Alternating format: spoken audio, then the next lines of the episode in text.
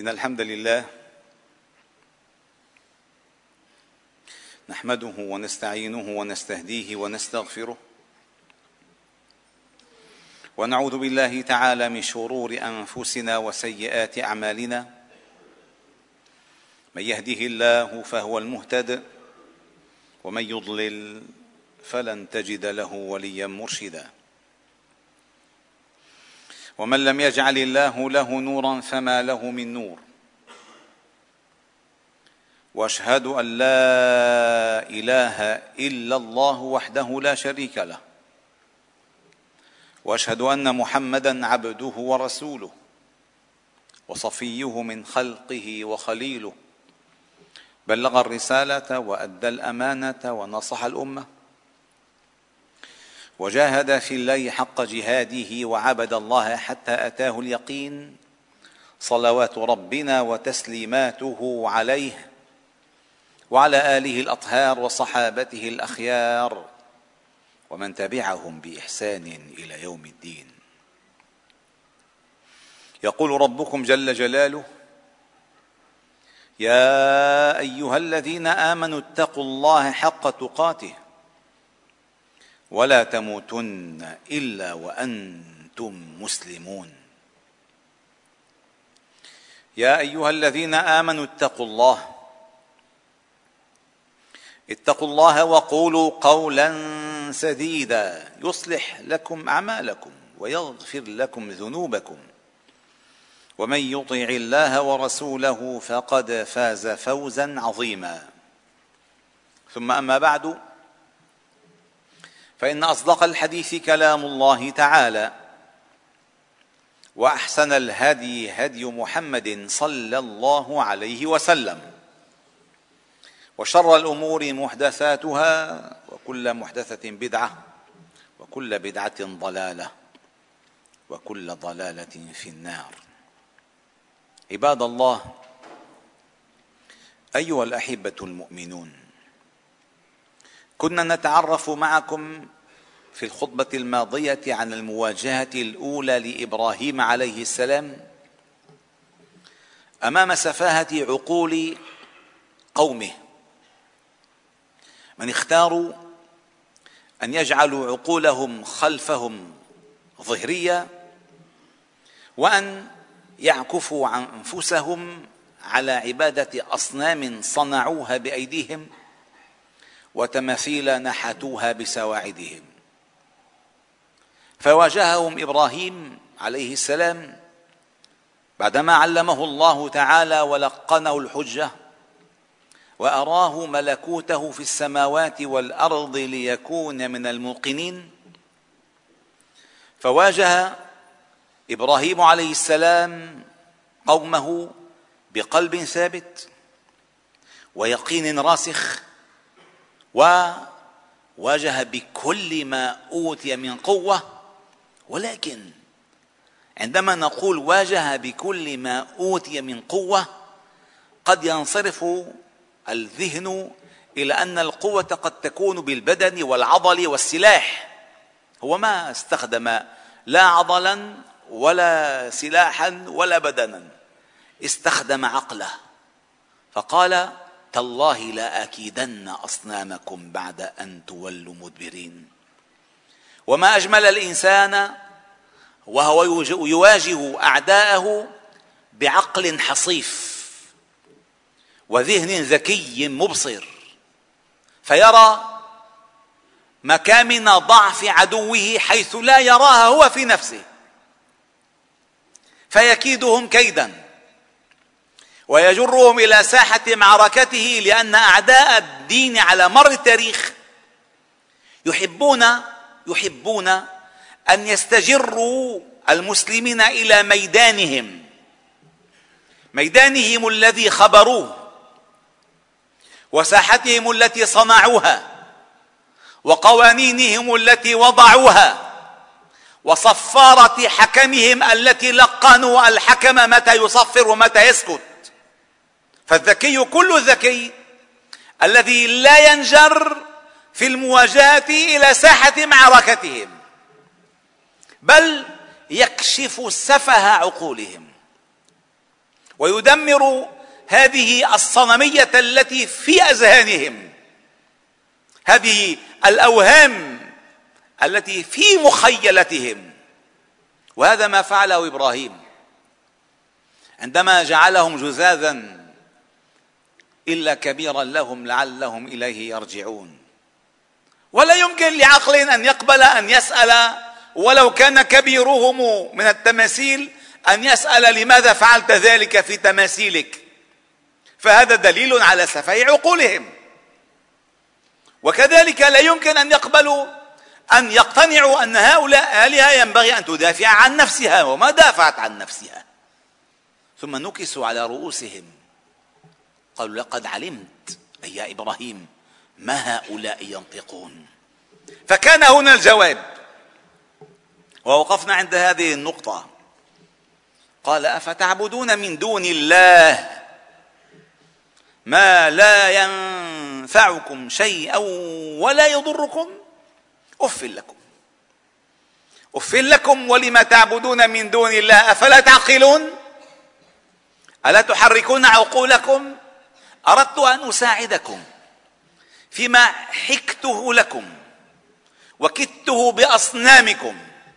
حاولت أن أخرجكم من هذا الوهم الذي تظنونه واقعا من هذا السراب الذي تحسبونه ماء من هذا الذل التي تحسبونه عزا. حاولت أن أمد لكم يد المعونة. وأن أحرك بقايا عقولكم بقايا أفكاركم بقايا إنسانيتكم. علكم تعودوا علكم أن تعودوا إلى رشدكم لأن الله تعالى آتى إبراهيم رشده من قبل وكان به من العالمين ولكنه حاول إبراهيم عليه السلام أن يساعد قومه. وعندما نصل إلى إبراهيم ومواجهته مع أبيه نلاحظ كيف كان يخاطبه بقلب رقيق عطوف محب. يا أبتي يا أبتي يا أبتي يا أبتي. حاول إبراهيم جهده في ذلك ولكن عندما انقطعت السبل قال إف لكم إف لكم. ولما تعبدون من دون الله أفلا تعقلون؟ أين عقولكم؟ أين أنتم؟ ماذا كان الجواب؟ قالوا اقتلوه أو حرقوه. قالوا ابنوا له بنيانا فألقوه في الجحيم. في سورة الصافات وفي سورة الأنبياء قالوا اقتلوه وانصروا آلهتكم إن كنتم فاعلين. اقتلوه أو حرقوه. وانصروا آلهتكم إن كنتم فاعلين. أرادوا به كيدا. أرادوا أن ينهوا قصة إبراهيم عليه السلام. بماذا؟ أن يتحول رمادا أن يدخل النار ولا يخرج. لذلك أرادوا أن يبنوا له بنيانا بنيان من النار. وذكر أنهم ظلوا في إعدادها أربعين يوما. حتى ما تستطيع حتى الطائر لا يستطيع أن يمر من فوقها. فعندما اتموا البناء اتموا البناء وأرادوا أن يلقوه في النار وألقوه في الجحيم. لأن هذا يظن هذا جحيمهم. ولكن نحن نشعر ونوقن أن هذا امتحاننا ونعيمنا. فأرادوا به كيدا. وأرادوا أن يلقوه في الجحيم. قالوا اقتلوه وانصروا آلهتكم. أي سخف بعد هذا السخف؟ أي نصر لآلهتهم تكسبه الآلهة إن قتل إبراهيم؟ إن الذي ينتصر هو سفههم جنوهم عتهم هذا الذي ينتصر. أما هذه الآلهة لا تنتصر. حتى ورد في بعض الآثار أن الآلهة المصنوعة من الحجارة والحديد تشكو يوم القيامة إلى ربها كيف سخروها لعبادة غيره. لا تعقل. قالوا اقتلوه وانصروا آلهتكم. كم من الدماء تسفك في العالم؟ في سبيل نصر فكرة لا قيمة لها حتى في عالم البعوض. كم قيم ومبادئ تطمس في سبيل ترويج لشيء لا يقبله الحيوان على نفسه. في سبيل ماذا؟ انصروا آلهتكم إن كنتم فاعلين. هذا الذي أرادوا قوله قالوا ولكن القول في الكون هو قول الله. فعندما قالوا حرقوه وانصروا آلهتكم إن كنتم فاعلين قلنا يا نار كوني بردا وسلاما على إبراهيم. فالقول بالنهاية قول الله.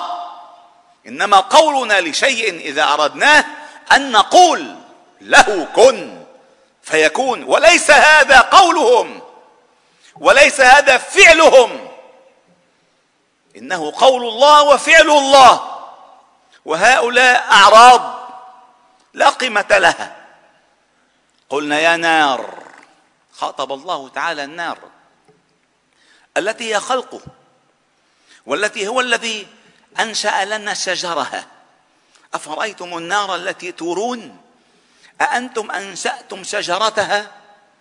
أم نحن المنشئون؟ الله هو الذي أنشأ هذا الحطب. هذا الشجر من الماء تسقيه بالماء ثم تطهو عليه الماء. سبحان الله. هذه النار. قلنا يا نار أنا أتصور وإياكم أيها الأحباب الكرام تصوروا كيف تلقت النار أمر ربها وهي التي تأكل بعضها بعضا وتلتهب اضطراما كيف تلقت أمر ربها بقوله لها كوني بردا. الله أكبر. ثم قال وسلاما على إبراهيم. قال عبد الله بن سلام أتت على إبراهيم ففكت له وساقه فقط. فقط. وظل فيها. والسؤال الذي يطرح نفسه الآن أيها الأحباب الكرام لماذا الله تعالى أراد هذه؟ هذه الصورة لنا أن تكرس في هذه السورة القرآنية. لماذا الله لم ينجي إبراهيم قبل أن يدخله قومه النار؟ لماذا لم يخفيه عن أعينهم؟ لماذا لم ينقله من بلد إلى بلد؟ لماذا لم ينزل الماء من السماء فتخبو النار؟ لماذا؟ لماذا الله أراد أن يدخل إبراهيم النار؟ ويرى قومه جميعا أنهم انتصروا وانصروا آلهتكم. أدخلوه النار وظنوا أنهم قضي عليه. لو أنزل الله المطر لقل كنا بدنا نقتله بس نزل شتت الدنيا. لو أخفاه الله لو كمشناه كنا قضينا عليه. ولكن الله تعالى أن أراد أن يسقط أفكارهم بأيديهم. أنتم قبضتم عليه. أنتم أدخلتموه النار. هذا الخلق خلقي. والأمر أمري والقول قولي والقضاء قضائي والقدر قدري. فقلنا يا نار كوني بردا وسلاما على إبراهيم وأرادوا به كيدا فجعلناهم الأخسرين. أيها الأحباب الكرام قال ابن عباس رضي الله تعالى عنهما حسبي الله ونعم الوكيل. قالها إبراهيم حين ألقي في النار. أتاه جبريل عليه السلام فقال هل لك حاجة؟ قال أما منك فلا. أما من الله فحسبي الله ونعم الوكيل. وقال محمد صلى الله عليه وسلم حين قال له قال الناس له إن الناس قد جمعوا لكم فاخشوهم. فزادهم إيمانا وقالوا حسبنا الله ونعم الوكيل. عندما يتعلم الإنسان أن الله تعالى كافيه وأن الله تعالى وليه ومولاه وناصره ومؤيد به دينه عندها لا يلتفت. أليس الله بكاف عبده؟ بلى. ويخوفونك بالذين من دونه. كيف تخاف من دونه أحدا؟ والله كاف عبده. جل الله تعالى في علاه. يا أيها النبي حسبك الله ومن اتبعك من المؤمنين. أي حسبك الله أي يكفيك الله ما سواك. كل شيء. الله تعالى يكفيك إياه ما دام الله تعالى وليك. فقال حسبي الله ونعم الوكيل. فكانت النار المحرقة على إبراهيم بردا. وسلاما. ثم خرج إبراهيم من هذه النار ووجهه يتلألأ. وذكر كذلك علماء التفسير وهي آثار صحيحة في أغلبها أنه ما من دابة في الأرض إلا وسعت بما تستطيع حتى تطفئ هذه النار عن إبراهيم إلا الوزغ. أبو بريس إلا الوزغ فإنه كان يحمل يحمل القش اليابس فيدفعه دفعا إلى هذه النار. ولن تزداد النار أوارا بهذه القش القشيشات ولكن موقف. والعصفور كان يأخذ من الجدول نقطة ماء فيدفعها وهي لن تطفئ النار ولكن موقف. حتى النقطة في سبيل الحق. عند الله تعالى لا تضيع. فلذلك النبي صلى الله عليه وسلم أمرنا وأوصانا أن نقتل الأوزاغ. الوزغ أبو بريس وما أكثرهم في حياتنا من يحملون القشاش اليابسه فيزيدون الفتنة فتنة. والنار اشتعالا والفرقة فرقة. ما أكثرهم في حياتنا وهم يتزينون للناس أنهم يريدون مصلحة البلد وإنقاذ البلد وهم أوزاغ.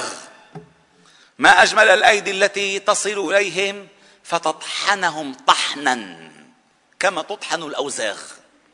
فلذلك أيها الاحباب الكرام عندما نقرأ هذه القصة في في كتاب الله تعالى ونرى أن الله سطر آياتها تتلى إلى يوم القيامة حتى نفهم حتى الله تعالى أراد أن يعلمنا أن الله تعالى أراد أمرا هم أرادوا كيدا فجعل الله تعالى كيدهم خاسرا وجعلهم من الأخسرين ونصر الله تعالى إبراهيم. وهكذا على مر التاريخ. ثم بعد ذلك ننتقل إلى موضوع آخر هو خاص في عالم الأوزاغ.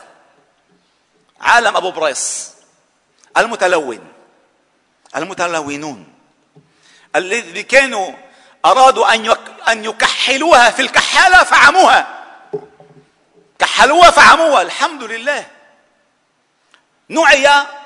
هل نتساءل؟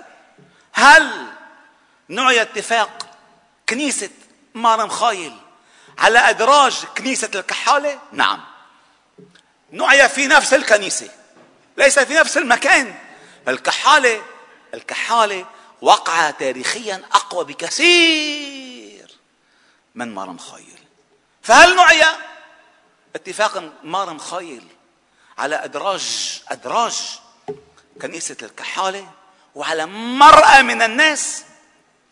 هل فعلا أيها الأحباب الكرام لا يزال الشعب اللبناني حاضنا لسلاح المقاومة؟ أم سلاح المقاومة يهيمن على قرار الشعب اللبناني؟ سؤال سؤال يا أخي. ثم بعد ذلك هذه الشاحنة ألا تلاحظون أنها تشبه بحد كبير الشاحنة البيضاء التي انفجرت عام 2005 الميتسوبيشي ألا تلاحظون؟ وجه الشبه كبير. يعني ربما نفس المسار معودين عليه. ربما نفس المسار. ثم بعد ذلك أين كانت؟ وما الذي تريده؟ وما الذي تنقله؟ والسؤال الأكبر الأكبر وهو الأخطر. هل هذا المسار هو الذي كان يتصرف بالمرفأ؟ فينقل النترات من مكان إلى مكان. هل نفسه هو؟ لا مسار ممنوع. ممنوع حدا يقرب حجة المقاومة. وما أدرانا ما الذي يحصل أيها الأحباب الكرام هذا هو الخطر. ثم بعد ذلك من أين أتي بالسلاح الذي في داخلها؟ عن طريق المرفأ أو الحدود أو المطار. وأين وجهتها؟ وأين الجبهات الآن المشتعلة بالحروب حتى تنقل الأسلحة من مكان إلى مكان؟ هل نحن في جبهة دارفور أو في الصومال؟ لكن اليمن هديت اليمن الآن هادئة. ما الذي يريدونه هل يريدون كانوا أن ينقلوا هذا السلاح إلى مخيم البارد مخيم الحلوة؟ أسئلة أسئلة مشروعة. أين تذهب هذه الأسلحة؟ ثم بعد ذلك لماذا إلى الآن الدولة لم تنبت ببنت شفا؟ عن الموقف الحقيقي من من الشاحنات القاتلة المتجولة في لبنان.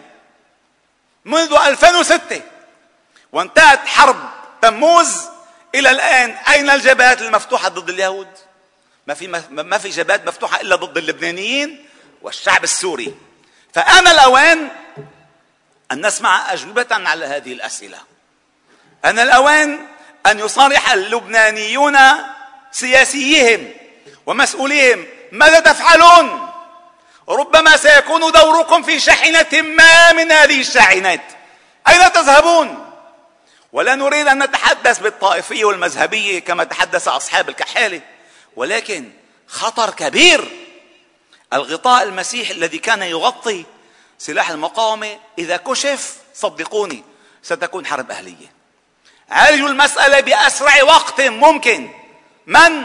الدولة الجيش المؤسسات. وإلا بانتهاء بس تلفزيون لبنان سينتهي لبنان. فعلا اليوم مناسب إن انتهى انتهى البث الرسمي لتلفزيون لبنان وفعلا بالكحالة انتهى الزمن الفعلي لدولة لبنان. أقول ما تسمعون وأستغفر الله العظيم لي ولكم فاستغفروا فيا فوز المستغفرين استغفروا الله.